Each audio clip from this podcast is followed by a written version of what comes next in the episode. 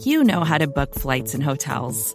All you're missing is a tool to help you plan that unbelievable travel experience. That's why you need Viator. Book guided tours, excursions, and more in one place. There are over 300,000 travel experiences to choose from, so you can find something for everyone. And Viator offers free cancellation and 24 7 customer support for worry free travel. Download the Viator app now and use code Viator10 for 10% off your first booking in the app. Find travel experiences for you. Do more with Viator.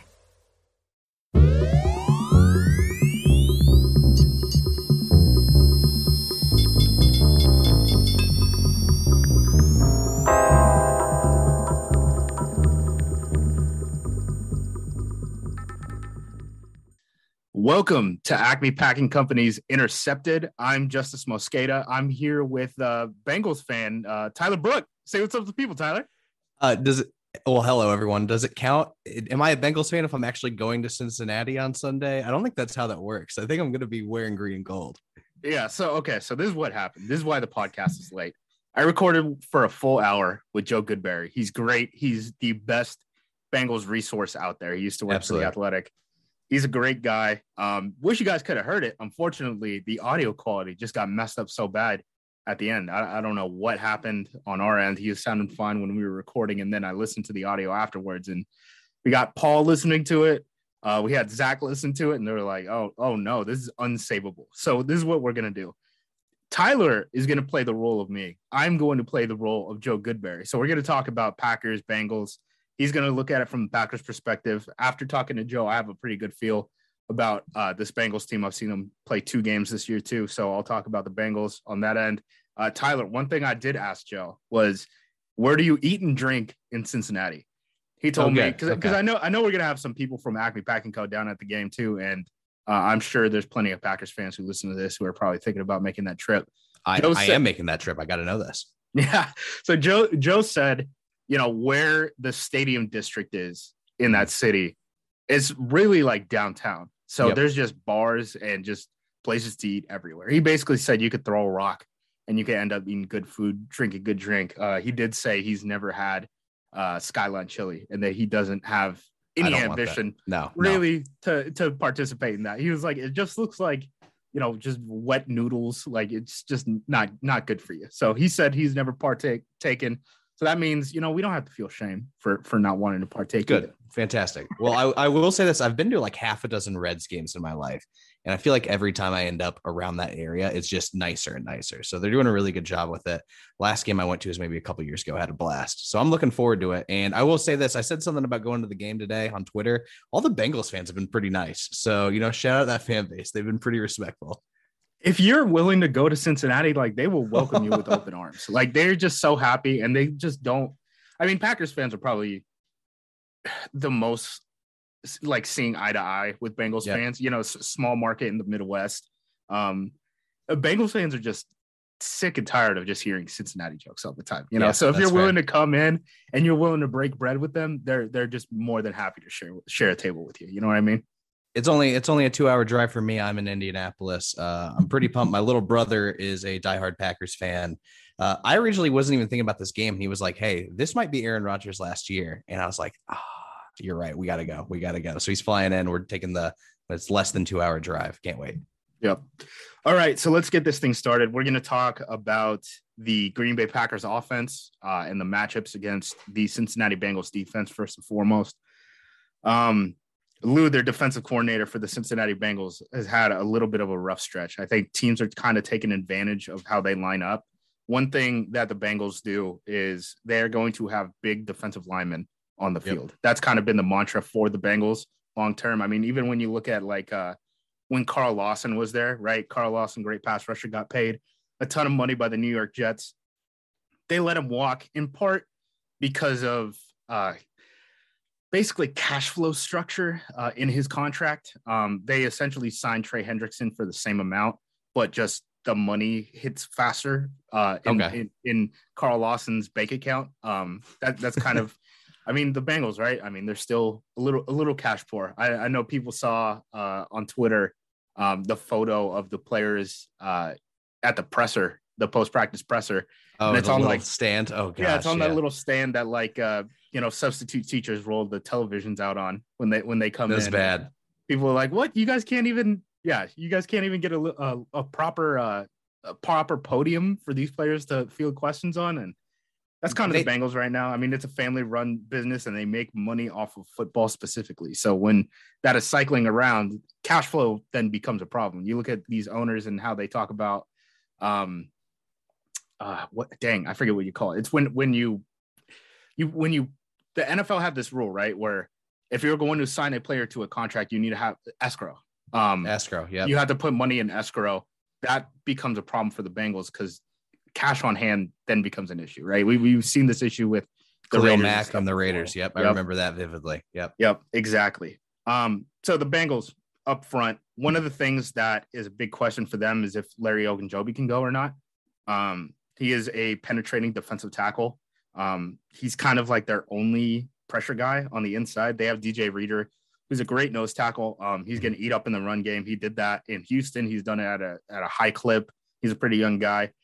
The the one problem with Cincinnati's pass rush is they don't really have juice off the ball if it's not Larry, right? So they're getting a lot of penetration from the inside. Trey Hendrickson is fine. Sam Hubbard is a good run defender, but the thing with Trey Hendrickson is he's more of a guy who like wears down the pocket later in the down than he's just gonna like get that jump off the ball and just beat your offensive tackle around the corner, you know?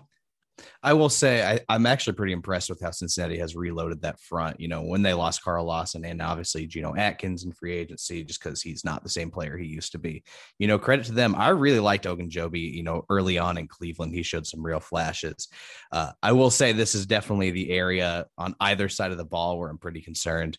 Um, are you going to be able to run the ball effectively, control possession with the Josh Myers news now that he's out and Jenkins being questionable, though he's finally practicing? Like, it could be horrible. it could be horrible. Uh, I, I'm pretty optimistic, though. Stenavich has done such an incredible job getting whoever's out there ready. So it's something to keep an eye on. I do think Hendrickson's a little overrated. I feel like he had that season last year where sacks didn't necessarily necessarily you know show how much pressure he was generating consistently. So I'm interested. Uh, Ogunjobi, I'm not sure he's going to go. That's just my hot take. I think when you see a guy that's limited all week go from that to did not practice on Friday, uh, that's a big red flag to me. Yeah, for sure. Um, yeah, that, that was the other funny thing about people shocked about Josh Myers, right? And they're like, Yeah. oh, that's surprising. Josh Myers is listed as out. And I'm like, he hasn't practiced all week. I don't Yeah. I don't know if it's that that surprising. Uh, But I mean, you- the Bengals have- play. We'll talk about it later, but the Bengals have a couple guys that are questionable. I'm like, those dudes did not practice all week. So you're pretty confident there, huh? Yeah. Um, at the linebacker level, uh, they have Logan Wilson and Germaine Pratt. Those are the two guys that you're going to see. Both of them are very athletic. Um, Logan Wilson's playing really good ball right now. Mhm.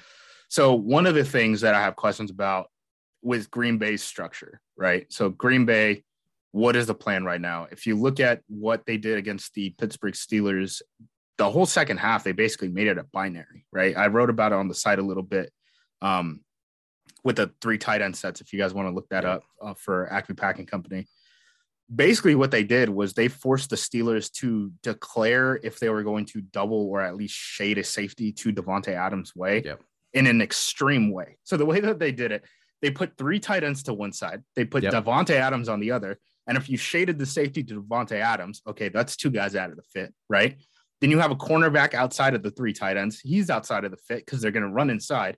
So now you have eight hats on eight hats, and they were just willing to run the ball down your throat, right? So I guess that's the question when it becomes like, all right, who is Josh Myers' replacement, and can he get that job done? Because if you know, with MVS out, right, they don't really have another deep shot guy. The way that they've done it is they've kind of used Robert Tonyan as that guy, as that deep shot alternative to Davante Adams. Um, and the big question is, okay, once you get Logan Wilson, who's playing again, he's playing very good ball right now. Um, if he's not a household name, I understand. You know the the Packers fans should know him a little bit. a little bit from the draft a couple of years Yeah. ago. Yeah, but you know, I understand if if you're not really uh, in tune to the uh, Jordan uh, the Jordan uh, Logan Wilson uh, beat right now.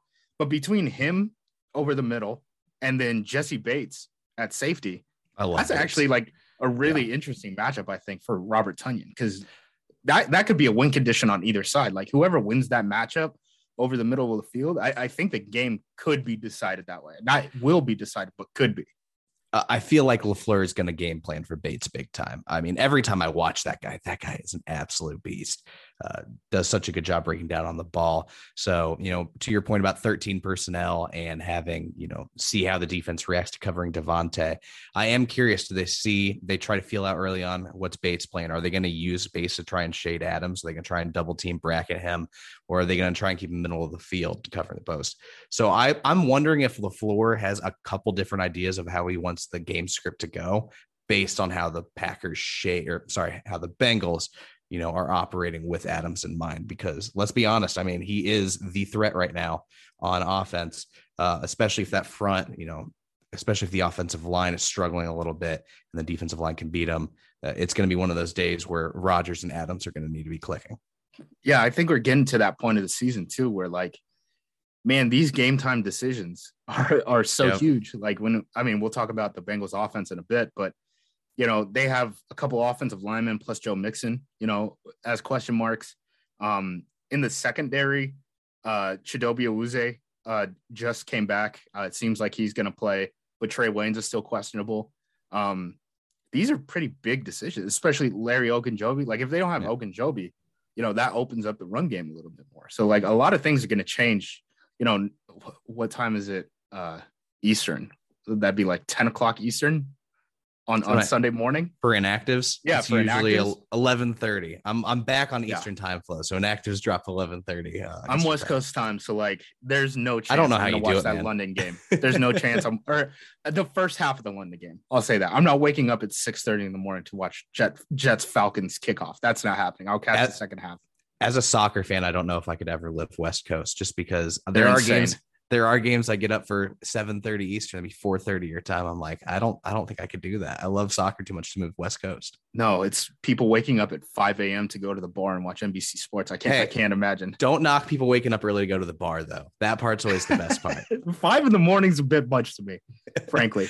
But yeah, I mean, I, I think that is kind of the story of the Bengals defense right now. It's their defensive structure isn't necessarily there, but they have some guys, and it's really kind of matchup oriented, if that yep. makes sense. Um, the other thing that we should talk about Elgton Jenkins got listed as questionable. He's practicing now um, with that ankle injury that he sustained and apparently played through in week two. And just yep.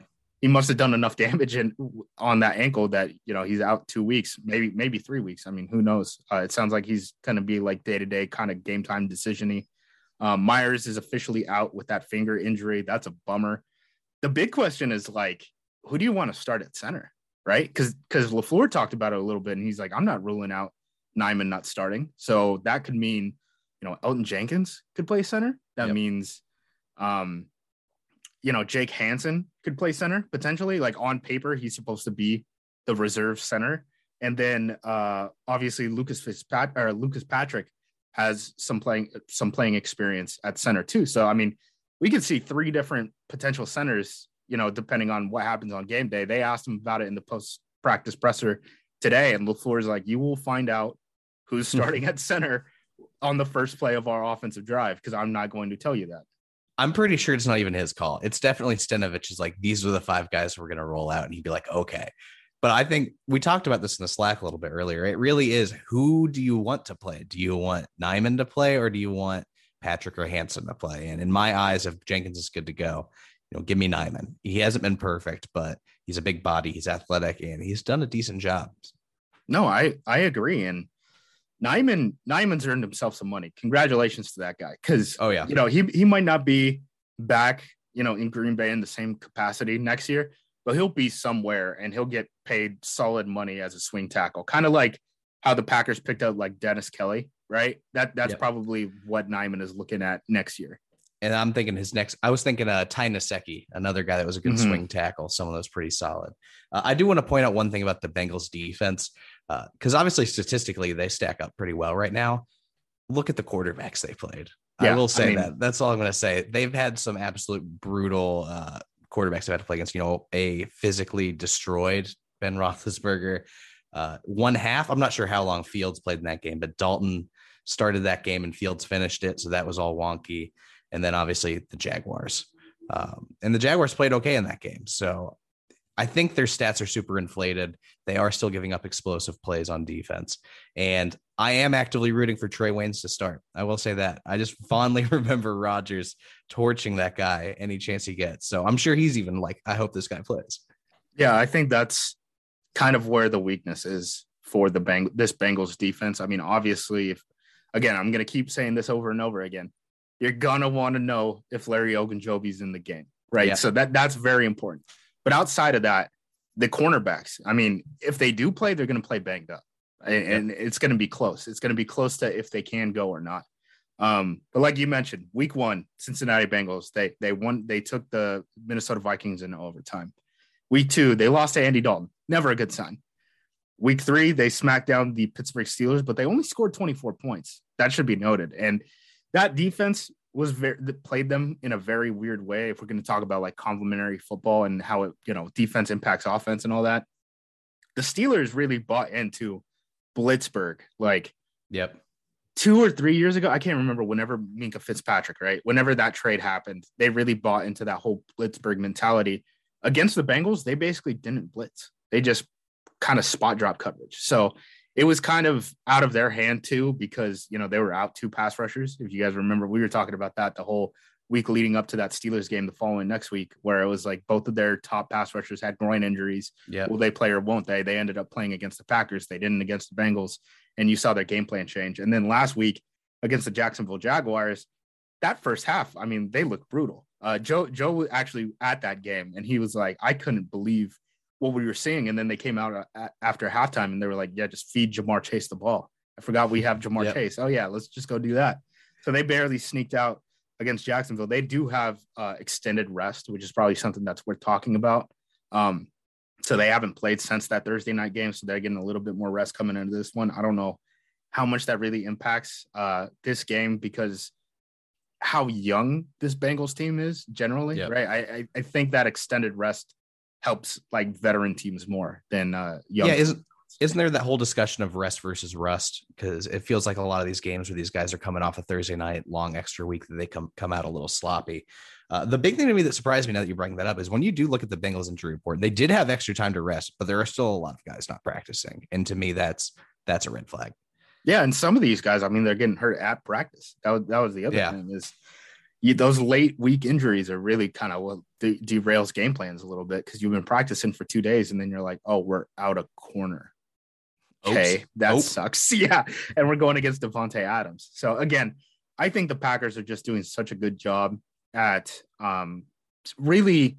It's not really scheming Davante Adams open as much as it is stress testing a defense to force them to if not, Commit, yeah, if, if, not double Davante, shade things to Davante yeah. in in different alignments because you'll get him at X, right, which is the solo receiver.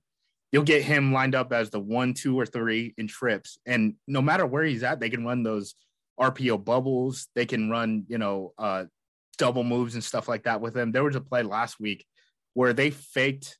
It was basically um a fake RPO that then turned into like four verts, and then on the backside was a tight end delay. And Rodgers was patient enough to hit the tight end delay on the backside. And it's just like when they're operating like that, there's only so many things you can do, man. There's there's only so many things you can do when Rodgers can throw it into his shoebox to Davante Adams, and Davante Adams can come away with that catch, even if it isn't tight coverage. So I think the Packers, when they have the ball, probably do have the advantage. The one big thing I would say is can they run the ball? And a lot of that is contingent on like, is Larry Ogunjobi on the field? And we won't know that until inactives yeah. are released. Uh, I will say this, you know, in the LaFleur era, I think the thing I have enjoyed so much about watching the Packers offense, even in its early stages where it was still trying to figure itself out, you have two of the smartest offensive minds in football working together. And LaFleur embraced as soon as he showed up, we're going to give Rodgers as much input as he wants in this offense. And seeing how these two work together, I mean, they talked about it on that 49ers final drive that they drew up that first play concept just on practice on Thursday those are the kind of things where I've started to notice, especially this year, they see a weakness in the defense. They have a game plan to attack that all day. So looking forward to that, hoping to see that in person. You are right. it's all gonna gonna depend on if Ogunjobi's uh, healthy. One of the other things, just a quick note uh, about this offense. When I was watching the the um, coaches film, I was really able to hone in on like their personnel packages um, yeah. for the for the pack. I'm talking about the Packers here. I know I'm supposed to be playing Joe Goodberry. I'm, I'm not it's right hard. now. It's hard. it's, it's hard to live up to those shoes, you know. Um, but one th- one thing that they do do is they'll get you a nickel and they'll just line up a wide receiver basically at tight end and they'll just run it down your throat. I mean that that's one thing the Packers did. Um, I think kind of in response to MVS being out. Um, when they go 11, which is one back, one tight end, three wide receivers, often they end up going under center and they just run it down your throat and you're out you know, either a defensive tackle or an inside linebacker in the game. And that's very tough to handle when a guy like Allen Lazard is willing to block like a tight end, when a guy like Randall Cobb is willing to block like a tight end, when Amari Rogers is in the game and they're oh, giving yeah. one and one one on one blocks with TJ Watt. That's very hard to deal with when yep. you have a lighter box because if those wide receivers can give you anything in the run game from those alignments, you're in a mismatch situation just in terms of numbers in the box, you know? Uh, I don't know how Lazard's contract situation is ever going to work because I don't know how you quantify in dollars his blocking, but he is unquestionably the best blocker of in the league at wide receiver. It's just the impact he brings. I did write a little bit about that in my Randall Cobb film study piece, just because every it felt like every play I was watching, I was like, damn, that's just some good effort from Lazard. E- even EQ was getting in there trying. Uh, Amari Rogers Cobb. Um, someone tweeted at me. It's like I, I noticed how he didn't say Davante. And it's like he takes away three guys on the field in the run game. They detach him existing. from the yeah. They detach him from the formation, and you could like you if you watch the coaches film. And one of the biggest things with the coaches film isn't necessarily like the angles, but being able to look at the formation for a certain amount of time before the play actually gets snapped. Like if you're yep. watching broadcast, right? I mean, they'll just show you the formation for like two and a half seconds and the ball is getting snapped. And it's very hard to see patterns of what's actually happening in the game. That that's part of what it is. It's not even necessarily the angles, but when you're looking at it, I mean, you could see the gravity that Davante Adams brings to the field because everything gets rotated that way, you know, and that that's so tough. Like that's when you look at uh, the three tight end sets, and again, we're mentioning this again, but the tight end, the three tight end sets with Davante opposite of it, they ran inside, they basically ran inside zone four times in a row out of the same formation against the Steelers. Then they had a play action shot to Tonyan, and Rodgers threw it off of his back foot, so it didn't get completed. But it would have been wide open for a touchdown. So their process yeah. really right now is like, if you're going to let us run and you're going to play too high, and we can get you in some sort of personnel mismatch because Allen Lazard is that as a blocker, because yep. Randall Cobb is that as a blocker. Um, they just do it. And they'll do weird things too, where like a lot of their their gun stuff last week was at 12 personnel. They get two tight ends on the field. Now you have to match their gun passing offense, which is like Aaron Rodgers deep th- seven step deep drops from the gun. And you're in your base and you have three defensive tackles out there and four linebackers, and you're like, holy crap, I don't know if we can, yep. you know, cover Davante Adams like that. And then if Aaron Jones is lined up and empty, that's very tough to handle too, because he's essentially another deep shot wide receiver. They threw a nine ball at him last week yep. and he almost came down with it for a touchdown. Uh, I liked those clear out concepts they were running for him too. They were sending, you know, if they were running trips with Jones out there, they were running some, you know, deep routes and then he would just kind of delay a second cut across the field wide open because no one's covering. If you're playing zone, everyone's getting washed out by the receivers, and you have Jones wide open, and he is a weapon in the passing game. A huge fan of that. I did want to go back to the 13 personnel, even though we've said it a hundred times. Only thing that drive was missing was a fullback to me. I think I tweeted at you when you said it. I was like, "This is just hot football." Run it down the throat. Keep running 13 personnel. Just keep running inside zone, however many times that's my love language as far as football is just get AJ Dillon out there and just show what those quads can do and just run through guys. Yeah, and they do use Dillon uh, a lot in those heavy sets. Like when they want to run inside, you could tell they they would Good. rather run yeah. inside with AJ Dillon than they would with uh, Aaron Jones, which you know it kind of leans into their skill sets. And if you're going to give Aaron Jones a breather, sure, give him give him a breather on inside runs and let AJ Dillon do it. The reason I would say they probably aren't using a fullback like that right now is because uh, Dafney's on IR and then Deguara was already out there uh, as one of the wings, you know. Um, so maybe maybe if Dafney gets healthy enough where they can pull him off of uh, IR or something like that, they'll use him. But I'd be kind of interested in seeing what AJ Dillon could do at fullback. I mean, if you can They use ran him a play a with them. They yeah, ran a play with them. a threat there. Yeah. I mean, The whole, I think, I think they ran one. It was third or fourth and short with Dillon at fullback, and they did a fake fullback dive, tossed to Jones, and I was like, "Oh, you can do some stuff." Everyone talks about pony package. Get me Dillon at fullback, and I feel like you can get pretty creative there. Yeah. All right. Um, so I think that covers it for the Packers offense. So we'll throw it to break right now and then we'll flip to the other side of the ball. With threats to our nation waiting around every corner, adaptability is more important than ever. When conditions change without notice, quick strategic thinking is crucial. And with obstacles consistently impending, determination is essential in overcoming them. It's this willingness, decisiveness, and resilience that sets Marines apart. With our fighting spirit, we don't just fight battles, we win them. Marines are the constant our nation counts on to fight the unknown. And through adaptable problem solving, we do just that. Learn more at marines.com. When you need mealtime inspiration, it's worth shopping Kroger, where you'll find over 30,000 mouthwatering choices that excite your inner foodie. And no matter what tasty choice you make, you'll enjoy our everyday low prices, plus extra ways to save, like digital coupons worth over $600 each week. You can also save up to $1 off per gallon at the pump with fuel points. More savings and more inspiring flavors make shopping Kroger worth it every time. Kroger, fresh for everyone. Fuel restrictions apply. And we are back. So let's talk about the Green Bay Packers defense. Obviously, the big thing is Jaire Alexander. So we got news today. Um, really kind of how this has worked out this week, right? Just to give you a timeline is Matt LaFleur shows up on Monday on the Monday presser. He says, I'll give you an update on Wednesday. We don't know what's happening with Jaire right now. We're looking for second opinions. Comes back on Wednesday, says, we're still looking for second opinions, guys. Yeah. Basically. So the the insight that we got on Wednesday was essentially they want to see if you know Jaire can go without surgery and he can you know maybe miss some time, play with a a, a sling on, and um essentially what would happen is if he does have surgery, it's probably going to be a season season ender. So they're Yep. just hoping that this heals enough where he could come back at some point. Then today they let us know Jaire's not going to have surgery. So that's a good sign on, on the front end. The next question becomes all right, how long is he going to be out? Um, is he going to go on IR? I would say he's probably going to go on IR, just Yep. looking at kind of these A- AC injuries and the timeline of it. You know, it's going to be more than three weeks. So you might as well put him on IR, give him that designation to return, see how long it takes, and, and then pull him off whenever he's ready. But I would assume he's going to go on IR. That doesn't mean his season is done. Um, who got hurt? Uh, Chauncey Rivers got hurt. He's on. He's probably going to go on injured reserve. Um, I think he's still technically listed on their 53 on their uh, He's on the injury injury report. report. Yeah, he was on the injury report, but they were pretty straightforward. Like he's going on IR. Yeah, so that's just they're just waiting for the other shoe to drop there. Um, oh boy, at pass rusher, that's going to be an interesting one. Ladarius Hamilton is probably going to be their fourth. Um, he's going to get into the game. I would say it sounded like that from the way that uh, Matt Lafleur was talking about him yesterday on Thursday.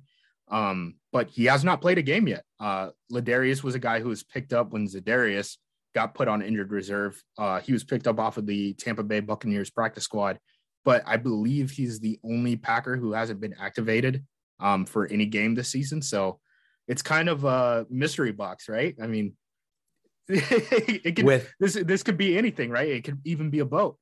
with this, the Stephon Gilmore trade rumors that didn't pan out, and then immediately going into the Jaylon Smith. And then you and I have had some chaos just off this podcast and Packers news. Just I've tweeted a lot of Ben Affleck cigarette memes just this week. Uh tired. It's been chaotic. Even last week was a little chaotic with MVS and Zadarius news. Need it to we just need it to calm down. Just just take a second, take a deep breath. Maybe no one gets hurt this week, knock on wood. That would be nice. Hopefully, But hopefully, the- I'm praying. the I keep asking my injury guys about well, my injury guy about uh, Jaire. What what's likely going to happen? Best case scenario is four weeks in a harness. Uh, I, it's likely six to eight weeks, and he's still playing with that harness. So it's going to be. I think it's going to be some time. Uh, I think I would lean on the side of severity if it took them this long to have any kind of decision on surgery. It must be pretty bad. Yeah, I, I'm sure. Sure, it's not good. Well, once you're asking for second, third, fourth, fifth opinions, I mean, that that's never necessarily what you want to hear, but the fact that he's not immediately having surgery is somewhat of a bright sign.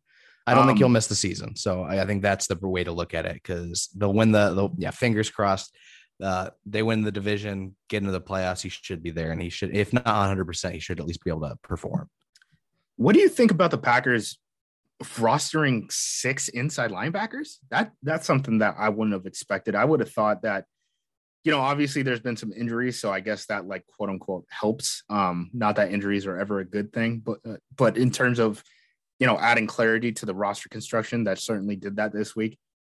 So they have Barnes, right? Barnes seems like he's going to play um, next to De'Vondre Campbell, who I'm full blown just like, yeah, Pro Bowl vote. Let's do it. Yeah, Pro Bowl vote. Let's get let's get him in the Like, Pro Bowl. Let's build First the Packers- momentum. First Packers linebacker to ever exist. So get him in the Pro Bowl. Yeah, and then Burks Summers off the bench.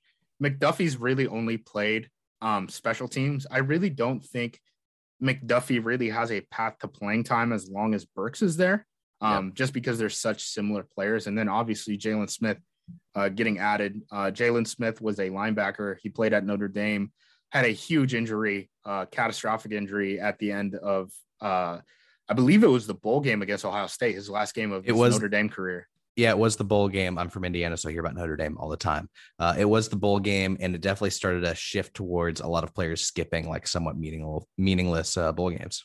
Yeah, because he, I mean, he basically dealt with drop foot for a whole year, and that's that's a pretty tough injury. I mean, it's insane, honestly, that Jaylon even got back to playing in the NFL. Um, he ended up signing, I believe it was like a six-year, sixty-four million dollar contract with the Dallas Cowboys. The reason that they cut him essentially was because he didn't want to waive his injury clause. What that means is that his contract the way it's structured, if he would have gotten hurt in 2021, they would have guaranteed him money in 2022. The Hmm, problem with okay. that is he that he has already moved onto the second line of the depth chart. So the, Yeah. So the Cowboys were in a position where it was like the only thing we can't have you do is get hurt. That is Yeah. the worst thing that can happen to us. We saw this happen. Um, this is an old example, but like RG3, right? His last year in Washington. Uh, the Wa- the Washington team, football team, they weren't called the football team back then, guys. Um, basically used RG3 as a scout team safety and just did not have him play quarterback at all, did not activate him at all. And the reason for that is they just did not want to trigger that injury clause. So the, the the Cowboys decided, all right, to hell with it. We're just going to cut you. If we can't find a team that will trade for your contract, we're just going to cut you. Um, he does have uh, off, offset clause in his contract. We got that confirmed. Um, so basically, he signed a minimum deal with the Packers, um, the vet minimum for how many years that he's been in, that he's been in the league, so that the Cowboys are basically on the hook for all of his money. So he's getting this. So if, if he couldn't have gotten more money than the Cowboys were going to pay him, then his money wouldn't have changed at all. This the money that he's getting from Green Bay as the minimum isn't new money for him. Um, it's just basically taking away that money that the Cowboys owe him and and reverting it to Green Bay. But they're only going to end up paying him like I think it was like seventy seven thousand for for uh, the remaining fourteen games of the season or whatever. 770k and i remember when the news was coming out of course it was like the one time this week i've been out of pocket but all of a sudden the slack's blowing up. I check my phone at dinner and i'm like why is the slack on fire? Um, i was a little anxious about that signing at first because you know they had said there was a, like a robust market for him. He's probably going to sign for a big deal. Getting him on a vet minimum uh, and I watched some of the tape. He's he's still got something in the tank, right? And if it's an upgrade over 44 on the defense, uh, that I see that as a win. Um, you bring up, you know, we have a ton of inside linebackers on the squad right now. Uh, I wonder if they're starting to view a couple of those guys as hybrid inside outside. You know, if there's such a little depth on the outside, you know, they like to blitz with Burks. I could see them doing something similar with Jaylon.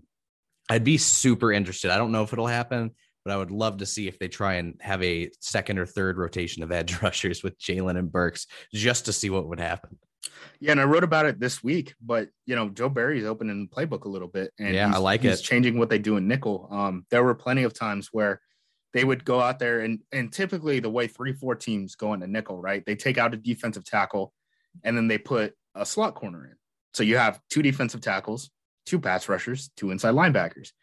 The way Green Bay did it for a good spurt against the Steelers and also against the Niners uh, two weeks ago, not last week, um, was using three defensive tackles, two inside linebackers, and a pass rusher. Well, that's really interesting, right? Because yeah. who's playing the other edge then? Well, the answer is Burks because yeah. he's he's screaming off the edge with that speed that he has. Jaylon had Jaylon, his legs are not where they used to be.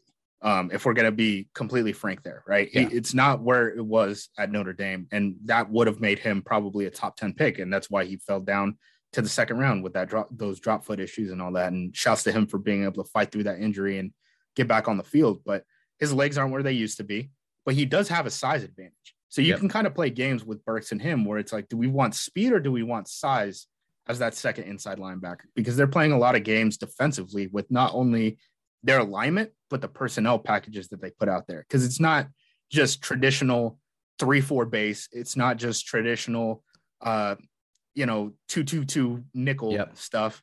They're they're mixing and matching based off of what the situation in the game is. If it's first and ten, they might have three defensive tackles out there, even though it's nickel if it's second and seven, they might only have two defensive tackles out there and they might just get edge rushers screaming off the edge. Let me let me tell you, going. I love the three defensive tackle bear front. You did a nice job of covering that, by the way. Um, but going from Mike Pettine, who didn't understand really how run fits worked, to going to, you know, we have to stop the run. They have really talented backs. Let's not take defensive linemen out off the field when we can um, has been really nice. And I know a lot of Packers fans really panicked early on about Joe Barry, but it does seem like he's got a plan. If he can, if he can hold the defense up while Jaire is out, uh, he's he's going to deserve a lot of credit. Yeah, and then if you want to talk about the defensive backs right now. It seems like King is probably going to play. Um, it seems like Stokes is going to start opposite of him.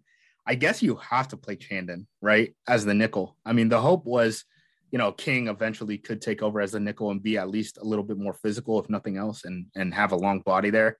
Um, I th- I still think King is a guy that you want using the sideline as a defender at the end of the day. Yeah, and ideally, you know, probably Jaire plays the slot, um, kind of like how the the Rams used uh, Jalen Ramsey and stuff. And you can look at college football teams, college football teams for the most part in these like modern defenses. Their studs are playing in the slot. Like when Minkah is playing for Alabama, he's playing in the slot. He's not using he doesn't I'm have seeing Kyle Hamilton all the time do this yep. right now, playing in the slot, just because you want a guy that's big body, can break downhill, athletic, is all get out, and can cover, and doesn't need to use the sideline as leverage, as you pointed out. Yeah, you got to have a certain level of movement skills to play that position when you have a two way go against a guy. Um, one interesting thing that I would say coming into this game, I mean, this is the second week that they've had four safeties, right? Vernon Scott is now healthy enough that he can play in games. I do wonder if they would ever use Savage as that nickel. Um, because Savage does one, he has the physicality, two, he has the speed, three, he has movement skills as a he has movement skills that are similar to a cover corner, right? Yep. So those three things benefit him.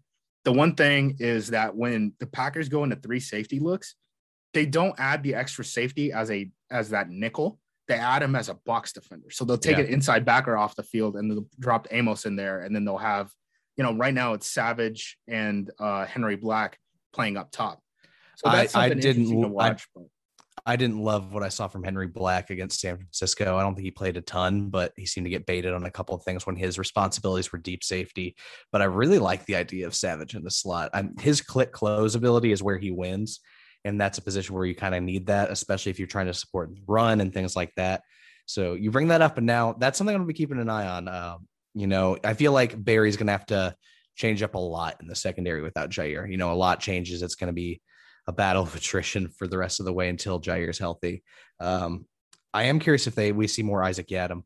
You know, he has starting experience. How how terrible can he be? Is my thought process. Although you are going against a pretty absolutely stacked wide receiver group. I said this after last game, but I'm not sure if King is even better than Yiadom.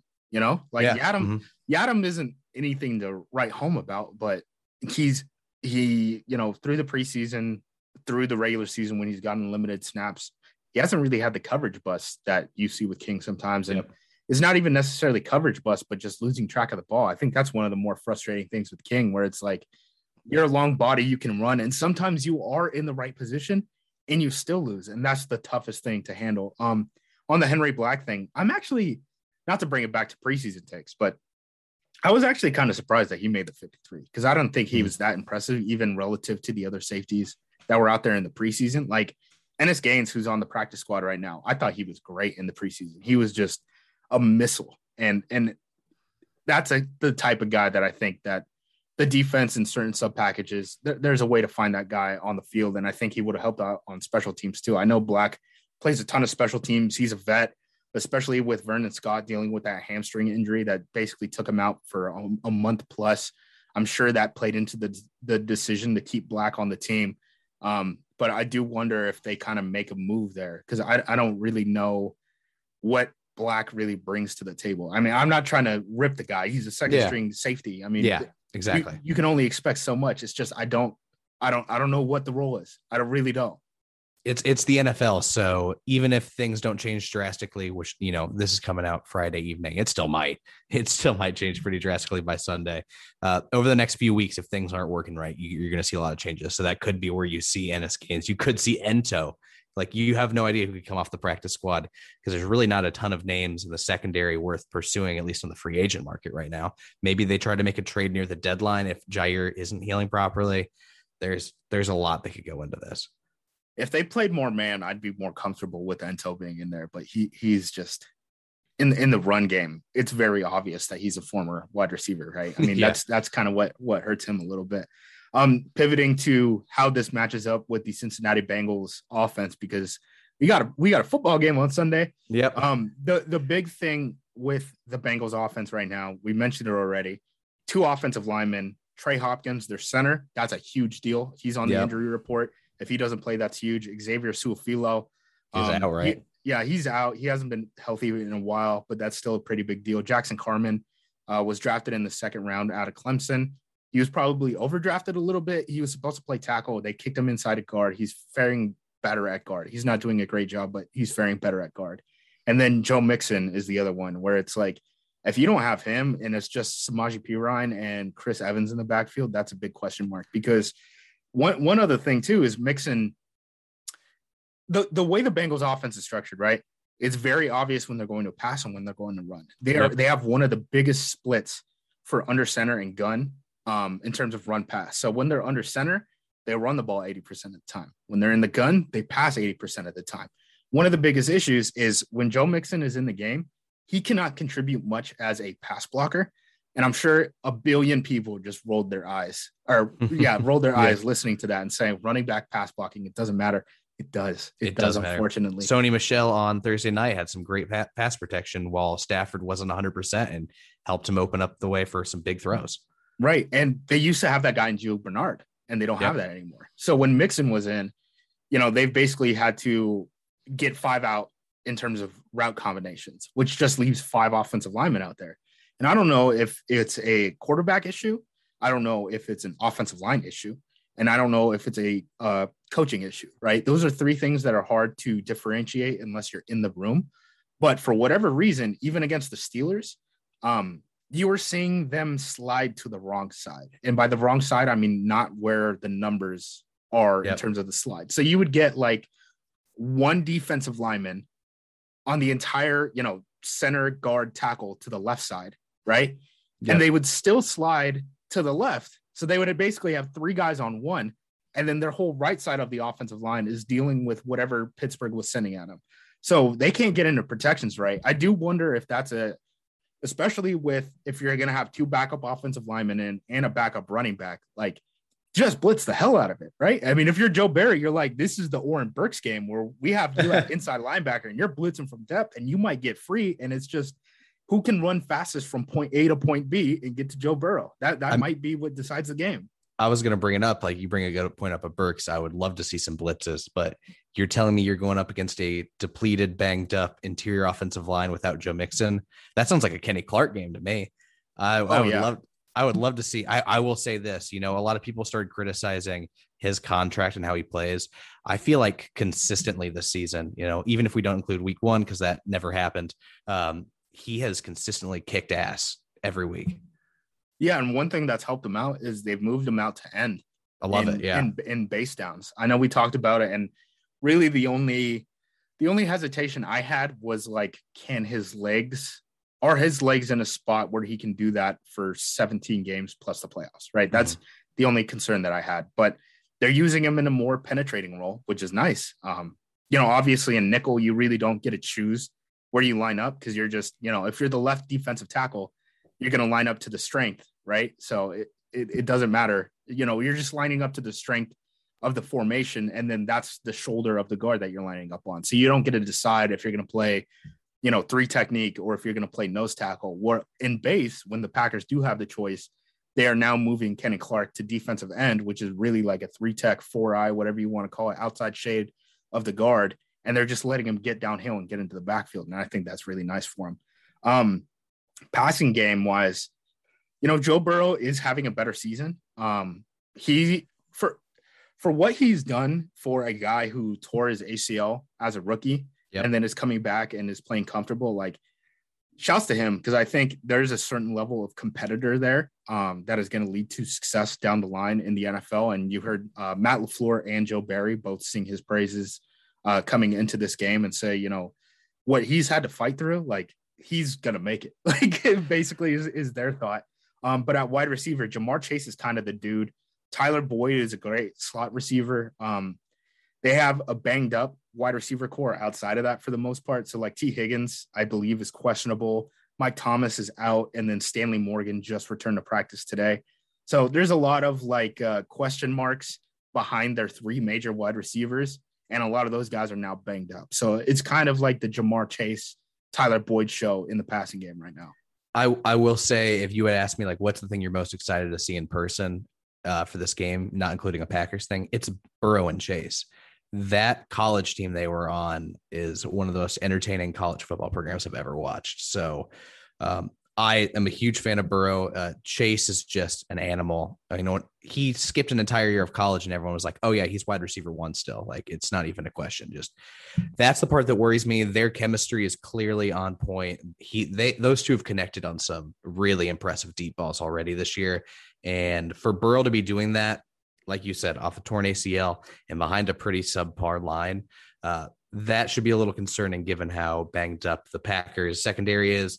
And that's where I feel like, you know, this could become a shootout if the secondary isn't ready and Barry doesn't have the right game plan. Yeah.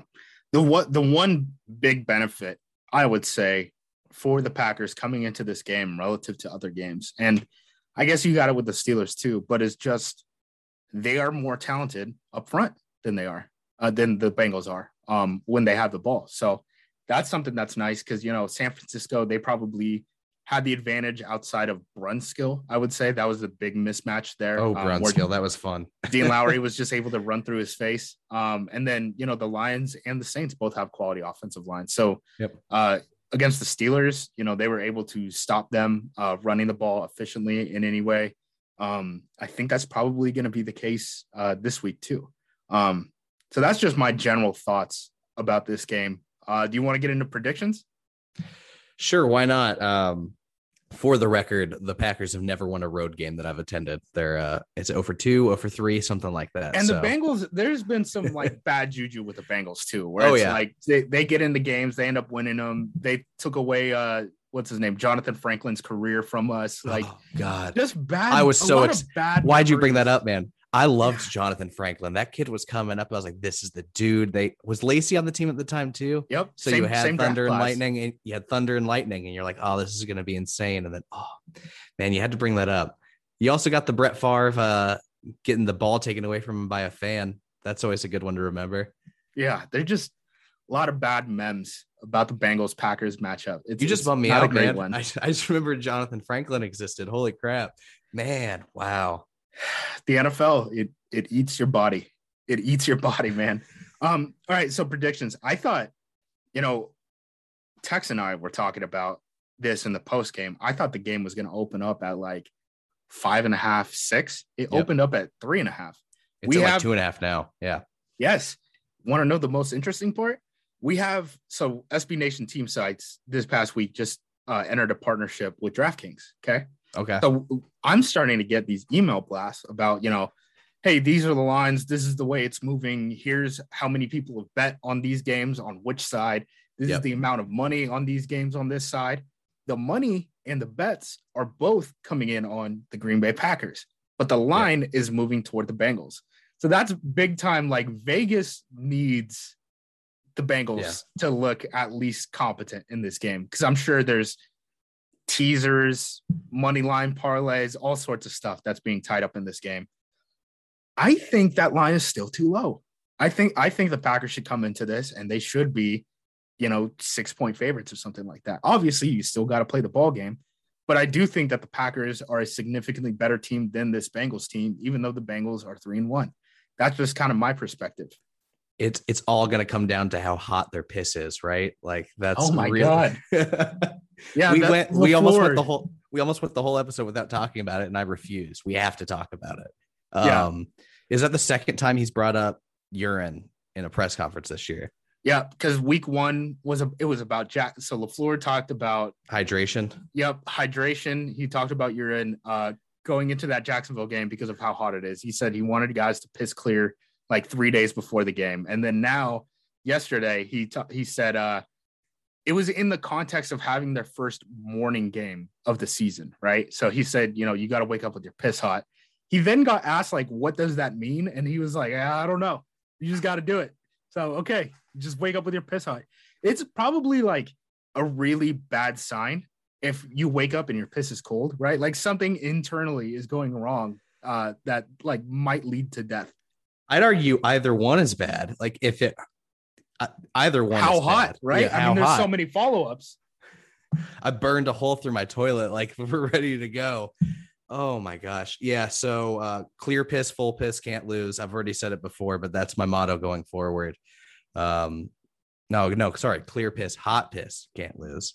So that's where we go. I'm going. I think it's a 10 point win.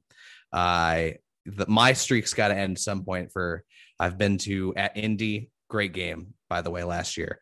Uh, two years ago, I was in Los Angeles um, at the StubHub Center, you know, which I guess technically counted as an NFL venue. Um, 31 21.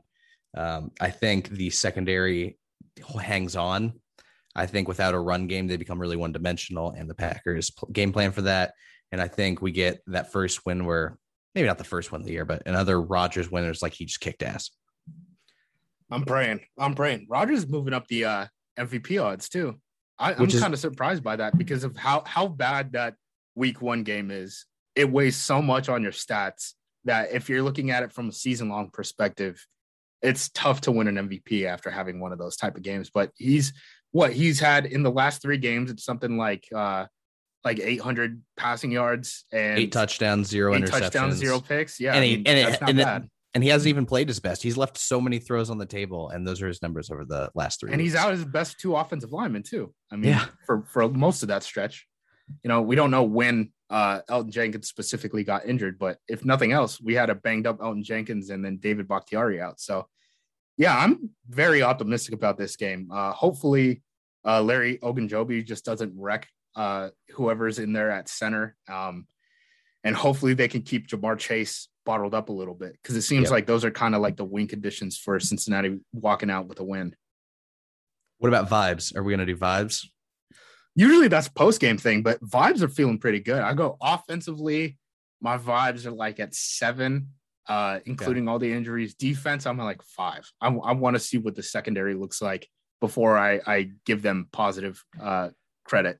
It's a little exciting though. I know, like, if you're trying to spin it in your head, like, it's a little exciting to see an unproven secondary and what they can do because you know you still got Amos and Savage in the backfield. And I talk about it every week. I get so fired up about Stokes because when they drafted him, it was the one year I did not do any draft prep and I had no idea who he was. So it's been pretty satisfying to watch that guy develop already. So bring it on. Let's see what happens. I'll be there. If you see me, uh, do not buy me a beer. I will be driving, so I'm only gonna have you know one or two. But uh, come say hi. I'll be wearing a actually a Jaire jersey. So you know, There we go. Great timing. All right, man. Have a good time. Uh, sorry for you guys uh, that we kept this so uh, we released it so late. Um, you, Sorry, you're gonna have Goodberry. to forgive us. Yeah, but thank you. sorry joe goodberry for spending a time for spending an hour with me and uh, not having it show up on the feed fortunate about that but we should be uh, right on target you know the rest of the weekend uh, keep an eye out for inactives all that check into acme packing company on game day uh, if you're if you're a poster, uh, go in and, and, post some comments in the game thread, and then we'll have the uh, podcast on time next week. Thanks, guys.